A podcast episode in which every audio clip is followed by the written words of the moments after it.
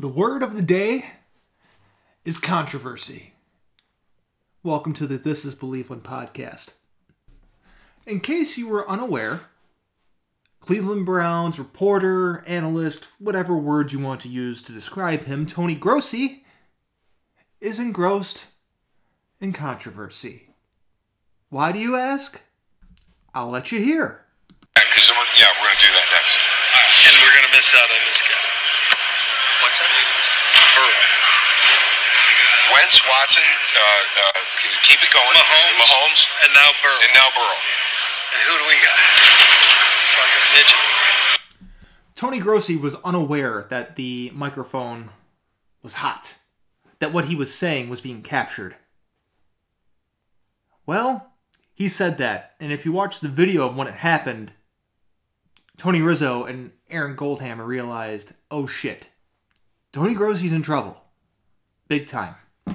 After the incident, Tony Grossi apparently received a phone call where he reportedly said, oh fuck, no, then left the room. He has since released an apology through his Twitter page, or Twitter account. I'm truly sorry for my language and choice of words in a remark I made about Baker Mayfield that was captured on our live feed on The Land on Demand.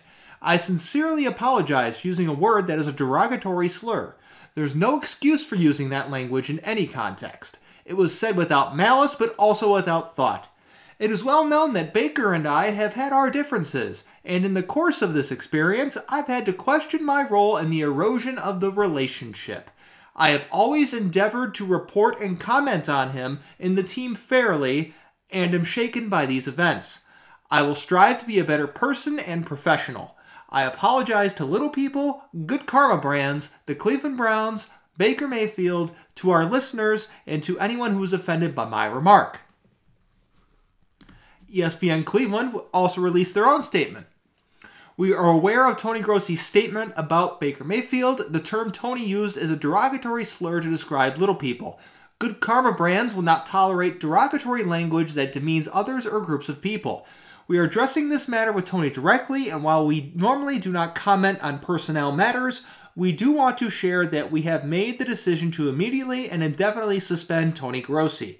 In addition, we will pursue sensitivity and inclusion training for everyone on our content teams across our company, from Good Karma Brands to our friends, to our fans, our partners, the Browns, and Baker Mayfield. We are sorry.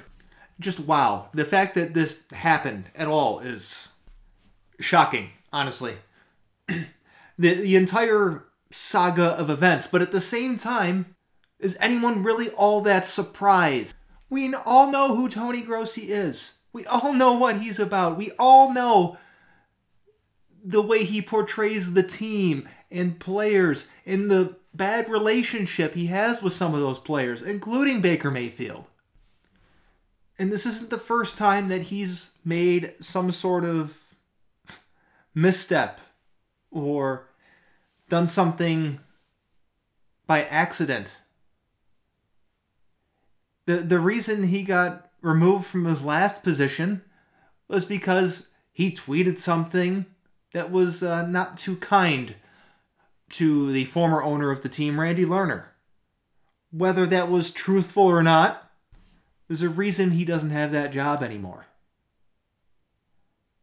I mean, no one can forget the infamous hockey tweet of his. In my house, BJs are Blue Jackets. It just seems he has a certain lack of awareness. With everything. Not just football or sports. Just his own surroundings and how to handle his own job.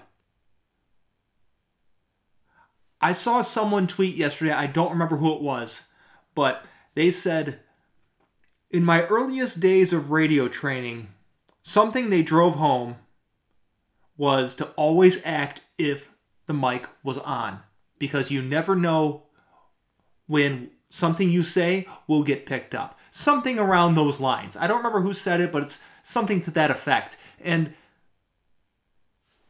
you would think Tony Grossi would know this. You would think he would be able to apply something this simple, this basic here, but obviously not.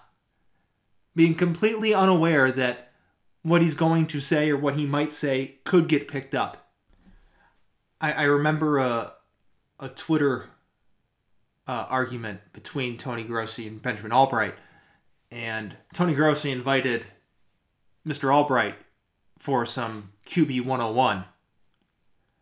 Albright quickly retorted, "Let me know when you're ready for the 300 level course." Well, Grossi, you might need to go to some Radio 101, or at least some just basic awareness 101. You have to know and be aware of your surroundings at all times, especially when you're a public figure. You have to know that there's going to be a time where there's going to be a mic on you, and you might not know that it's live. Or you might be in a situation where something you might say could get captured and put out in the public, and that everyone will be aware of what you said. I mean, it could be something as stupid as "I love cheeseburgers" or "I hate cheeseburgers." It could be something where, man, I really don't like this place's food. It doesn't taste very good. And then you become, enemy number one for those people. But when you say something that's a slur, it's hard to come back from, if you can even come back from. And I really don't think he should. I hope he held on to some of those flyers to those Taco Bells that he was appearing at, because he might need to fill in an application.